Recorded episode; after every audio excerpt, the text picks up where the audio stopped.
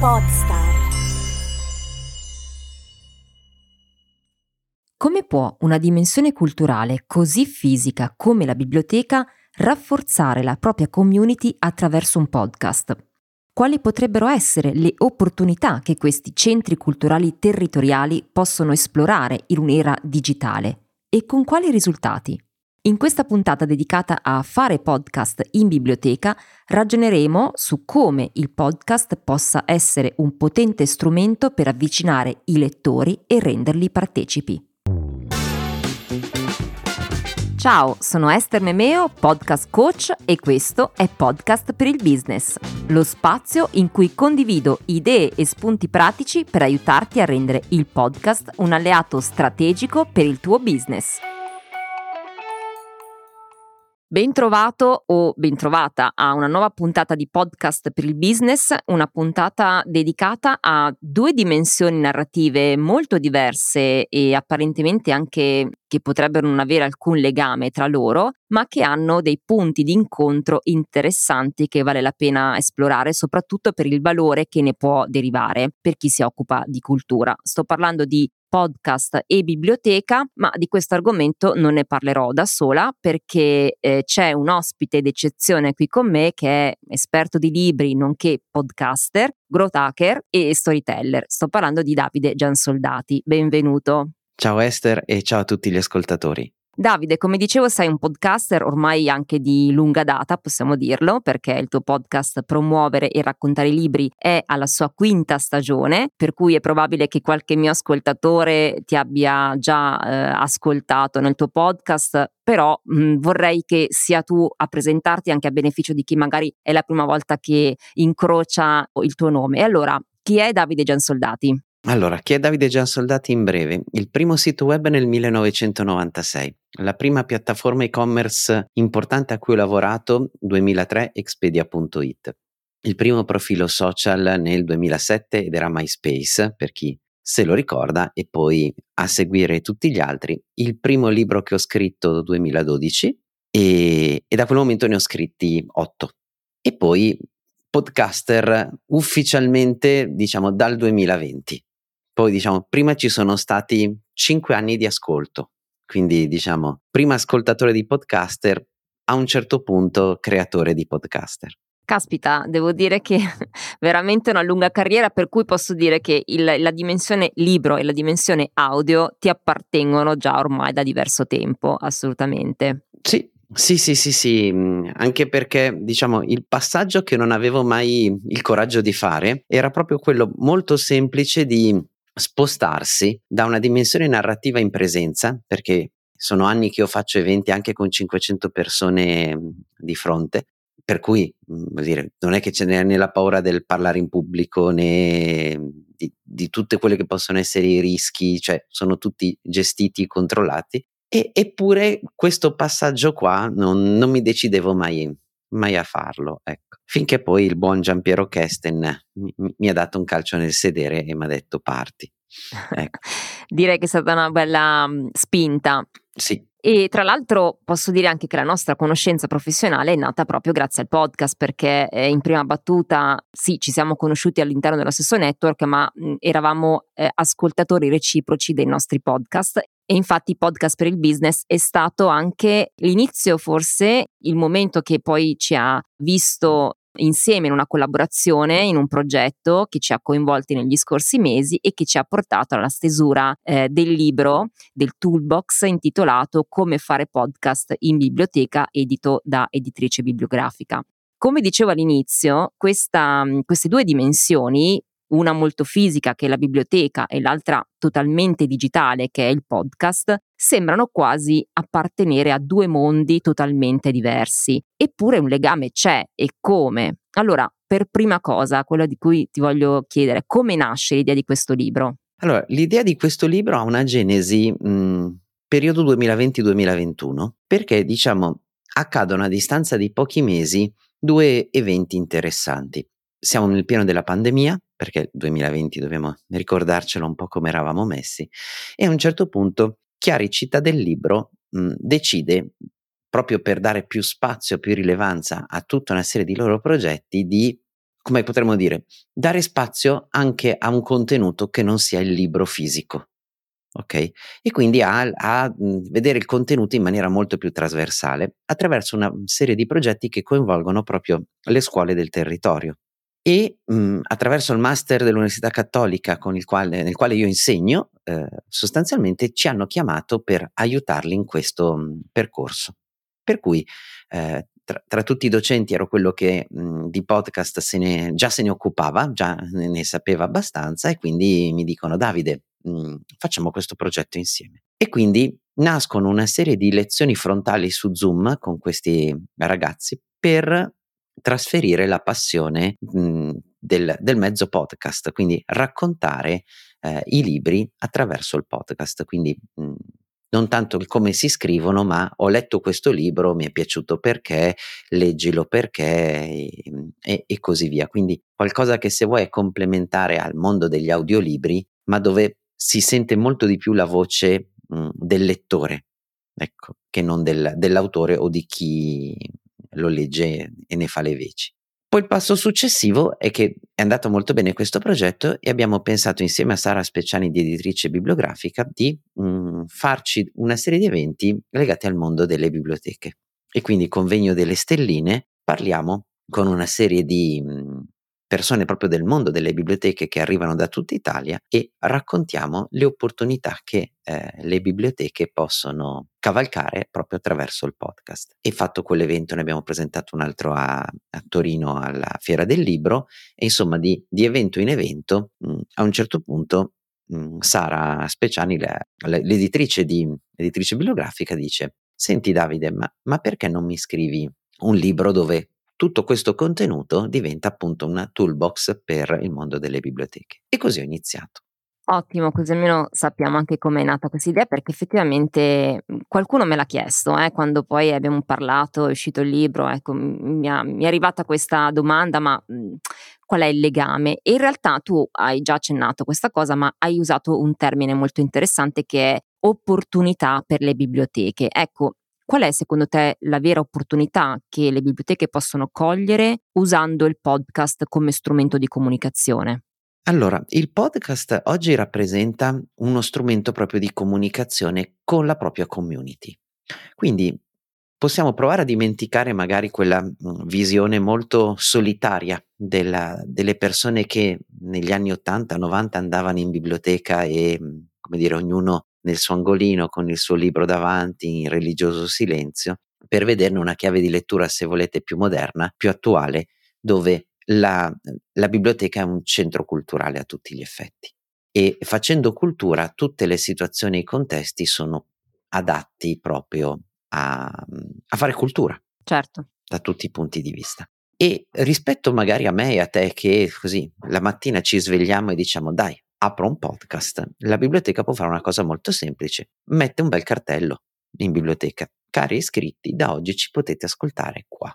E all'improvviso tutta l'affluenza tipica che ha una biblioteca vede questo messaggio, ascolta la prima puntata, la seconda e così via.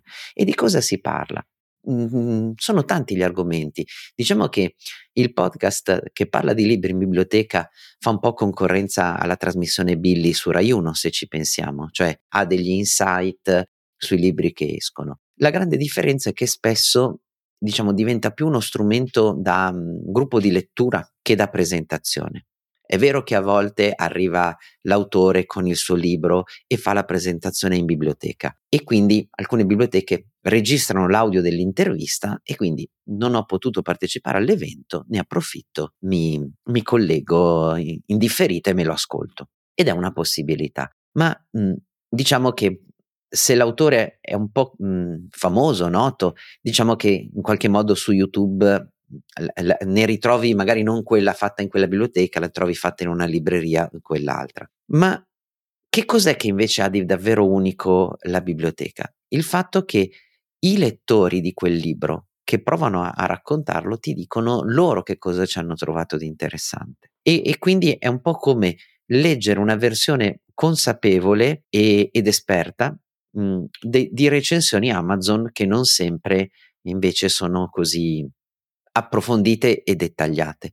Cioè, ricordiamoci di un aspetto fondamentale. il lettore della biblioteca è un lettore fortissimo, proprio perché nell'arco di un anno eh, legge 20, 30 libri, 40 libri. Quindi quando lui ti dice questo è un libro che a me è piaciuto per questo questo motivo, non è come la, la recensione sul, su Amazon di una persona che ne fa una e una sola.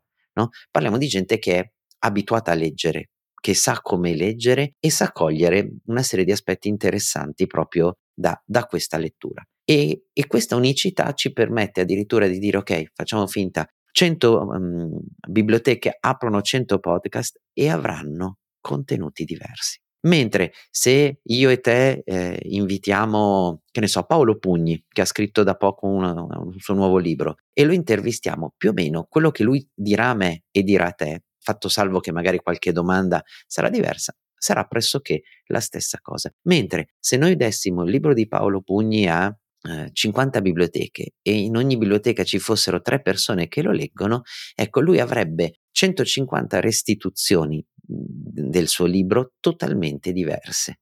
Interessante questa dimensione perché cambia totalmente il punto di vista e quindi diciamo appunto da autore il, lo scettro passa al lettore. E c'è un passaggio interessante che mi sono segnata all'interno del libro che eh, ha menzionato eh, Massimo Salomoni, perché è uno dei contributor, oltre a me e a te, insomma, che abbiamo scritto a quattro mani questo libro. Abbiamo raccolto appunto anche delle altre altri contributi da parte di chi ha fatto podcast magari o comunque ruota intorno al mondo delle biblioteche, dei libri. E Massimo Salomoni dice appunto che come dicevi tu, le biblioteche sono un punto di incontro, ma eh, allo stesso tempo diventa, le biblioteche diventano anche un modo per fare diffusione culturale. Il podcast, a differenza delle biblioteche, amplifica in modo più intimo e confidenziale proprio questo legame, accorciando le distanze tra autore e ascoltatore, quindi diventa un dialogo diretto. Questo è un elemento importante perché credo che è vero, nel, nella nostra, mh, ehm, soprattutto nel post pandemia, probabilmente anche la biblioteca è cambiata mhmm, come luogo e, e come vissuto e ha bisogno anche di trovare nuovi spazi di comunicazione, di relazione con chi frequenta questi ambienti. Quindi anche l'idea di dare voce ai lettori in questo caso, quindi il lettore non è soltanto passivo, in qualche modo non subisce semplicemente no, la, la, la, cultura, ma la, a sua volta la diffonde eh, grazie all'audio, diventa un momento di interazione, di arricchimento notevole. Assolutamente sì, assolutamente sì, proprio per questa mh, dimensione trasversale che ha, la, che ha la biblioteca.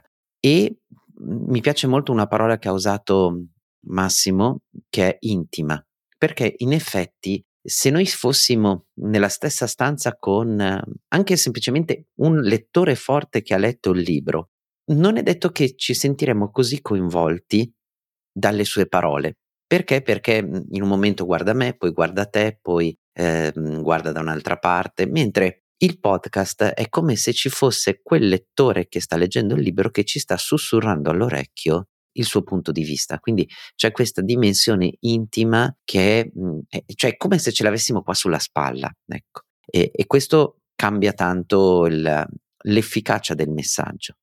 Esatto, e questo credo che sia anche l'elemento che differenzia, per esempio, un audiolibro da un podcast, perché siamo sempre all'interno della stessa dimensione eh, narrativa orale, comunque la voce, no? lo strumento, però in questo caso cambia completamente eh, l'approccio perché appunto un libro, un audiolibro viene letto, quindi è l'autore che comunque parla al lettore. Nel podcast, eh, se usato come strumento di approfondimento e di, di, di, scambio anche no? di, di valore, diventa uno strumento completamente differente, quindi cambia eh, proprio la dimensione. E secondo te, dal punto di vista proprio anche di eh, diffusione della cultura, in che modo, anche proprio a livello pratico, la biblioteca può amplificare questo messaggio usando il podcast, quindi coinvolgere la community, al di là magari di, di, di far partecipare i lettori, anche a livello proprio di comunicazione, no? per, far, per, far, conoscere un podcast che magari vogliono produrre o hanno prodotto, che eh, logiche si possono utilizzare? Allora, guarda, la prima risposta che mi viene in mente è forse non è neanche l'obiettivo e la sfida della biblioteca. no? Cioè, mh, se noi fossimo un'impresa, e, e, come impresa intendo proprio un'impresa dotata di partita IVA, che deve generare da questo strumento del profitto, è ovvio che noi avremo degli obiettivi di ascolti, di reach, di nuovi utenti, cioè portiamo tutto quello che sono una serie di temi del marketing al servizio del podcast per farlo crescere. La biblioteca potrebbe avere un obiettivo totalmente diverso, cioè quello di far sì che eh, le persone che la frequentano partecipino.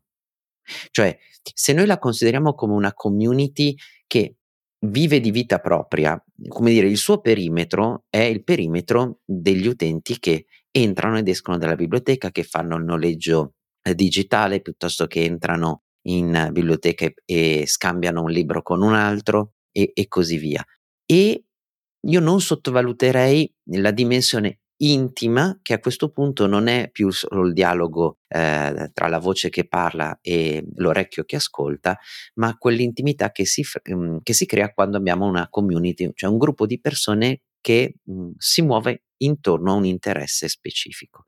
Se la guardo proprio dal nostro punto di vista, magari per me e per te arrivare ad avere 500 ascoltatori, 1000 ascoltatori è un'impresa, cioè è complesso, è articolato, non è facile, una biblioteca ce li ha già, ce li ha già e sappiamo bene che quando arrivate a quelle dimensioni proviamo a scalare ulteriormente, qualcosa si rompe. Cioè ci sono degli equilibri di intimità, di amicizia, di legami che superati certi numeri no, non tengono più.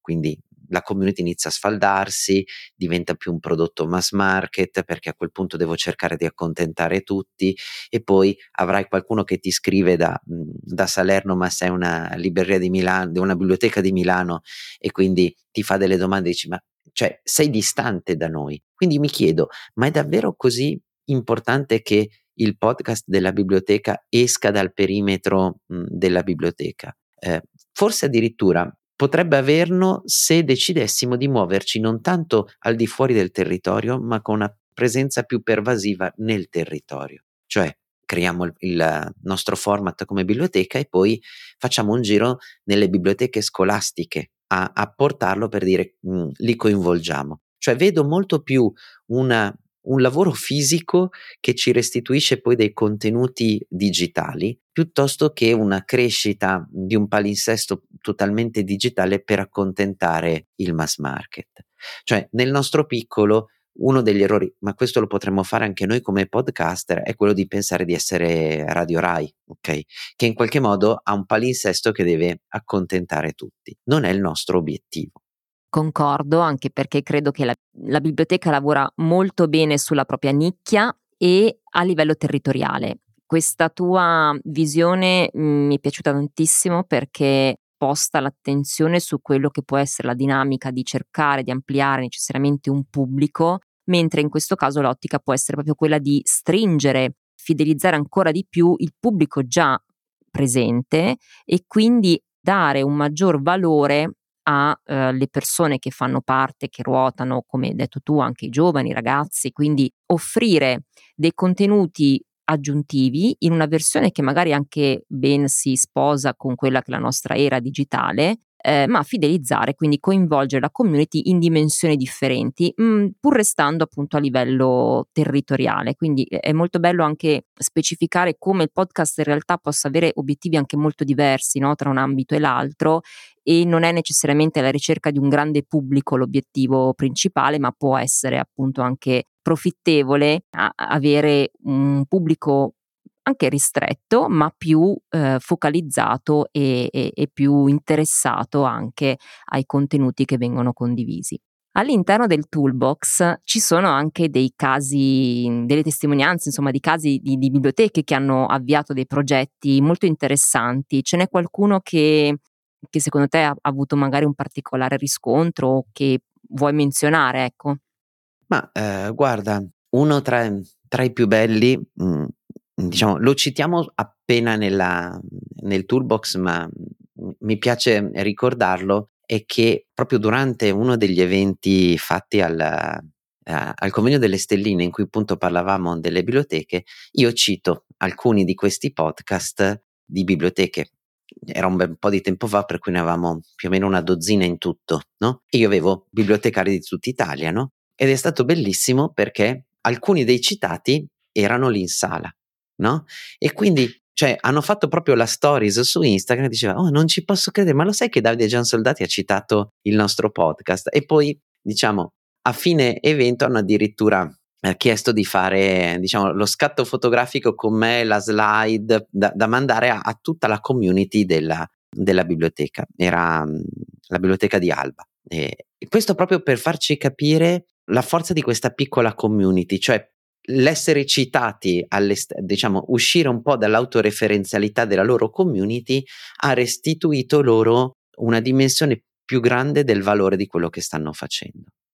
E, e confidiamo appunto io e te con questo libro di spingerne tante altre di biblioteche a fare questo passo. Anche perché eh, gli strumenti sono molto economici, c'è un'accessibilità rispetto al, al video che è totalmente diversa quindi non servono grandi acquisti in webcam eh, o mm, macchine fotografiche dedicate eh, e così via. Ha un tempo di creazione più veloce. Quindi, certo. E nessuno lo sa, ma tu puoi anche farlo in pigiama, che, che anche questo è, ha, il suo, ha il suo valore aggiunto. Ha il suo perché. È vero, nel libro ovviamente diamo delle indicazioni anche molto molto pratiche, essendo un toolbox su, su come strutturare, progettare, insomma impostare il lavoro per creare un podcast proprio dedicato alle biblioteche e eh, le testimonianze che appunto abbiamo incluso servono anche a dare delle idee no, alle biblioteche, capire in quali modalità si può utilizzare il podcast e, e quale eh, riscontro si, si può avere oltre a quello che abbiamo appunto detto oggi. Tra l'altro nella stesura di questo libro vogliamo anche di raccontare l'aneddoto che c'è dietro. Sì. chi, chi lo racconta? Raccontalo tu, dai. Lo, lo racconto io perché l'ho innescato io sostanzialmente. All'interno del, diciamo, di quasi tutti i libri che scrivo, a me piace dare un po' di spazio ad altri esperti perché nella loro verticalità hanno una competenza specifica che mi piace inserire all'interno del libro proprio per dare, diciamo, anche degli, degli spunti verticali. E quindi tra i diversi esperti che contatto c'è anche Esther Memeo. E quindi le scrivo, dico, guarda, sto lavorando su questo libro, ti va di eh, raccontare, diciamo, qualcosa sulla tua esperienza in 3000 caratteri, no? Quindi mi aspettavo un paio di pagine Word, più o meno.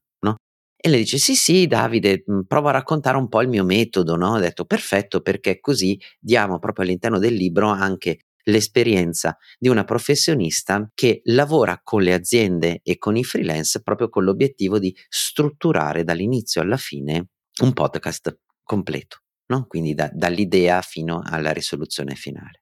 E quindi dice: Sì, sì, Davide, adesso ci lavoro senza neanche sollecitarla tanto, eh, e già questo è, è notevole, eh, poi mi arriva il suo testo, io lo guardo e inizio a leggerlo, no? E la prima sensazione dico, beh, mm, interessante, la sta prendendo un po' alla larga, cioè alla larga nel senso, dopo una pagina eravamo ancora all'introduzione. Poi mi accorgo che quando io mi, mi eh, aspettavo di arrivare idealmente alla fine di queste due pagine, che più o meno sono i 3000 caratteri, siamo al primo punto. E, e, allora a quel punto dico: Ma scusa, eh, lo stavo leggendo da cellulare, quindi non avevo mh, grande percezione della dimensione, no? Vado a vedere i caratteri e 30.000. Ho aggiunto uno zero. esatto, hai aggiunto uno zero, ma non sei l'unica. A volte capita di scambiare caratteri con parole, no? Poi il risultato finale più o meno è simile, sta di fatto che a, a quel punto mi trovo davanti mezzo libro già scritto, non una testimonianza. E allora chiamo Esther e dico, carissima, cosa ne dici se il libro lo, lo, intitoliamo Fare podcast in biblioteca di Esther Memeo e Davide Giansoldati.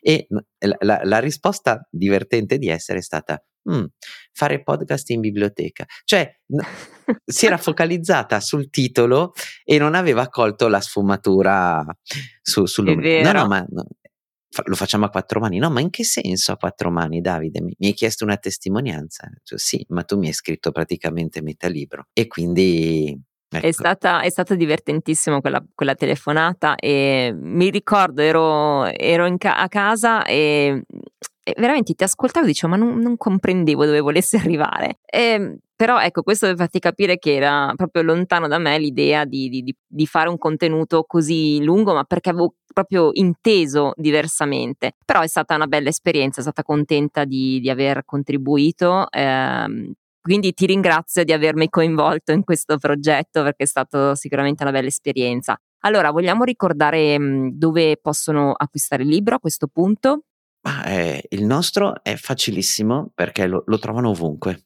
Quindi possono andare su qualsiasi piattaforma online e mhmm, cercano fare podcast in biblioteca e, e lo trovano. Eh, possono entrare in qualsiasi libreria fisica e ordinarlo se non c'è direttamente lì disponibile, lo possono ordinare anche direttamente dal sito della casa editrice che è editricebibliografica.it.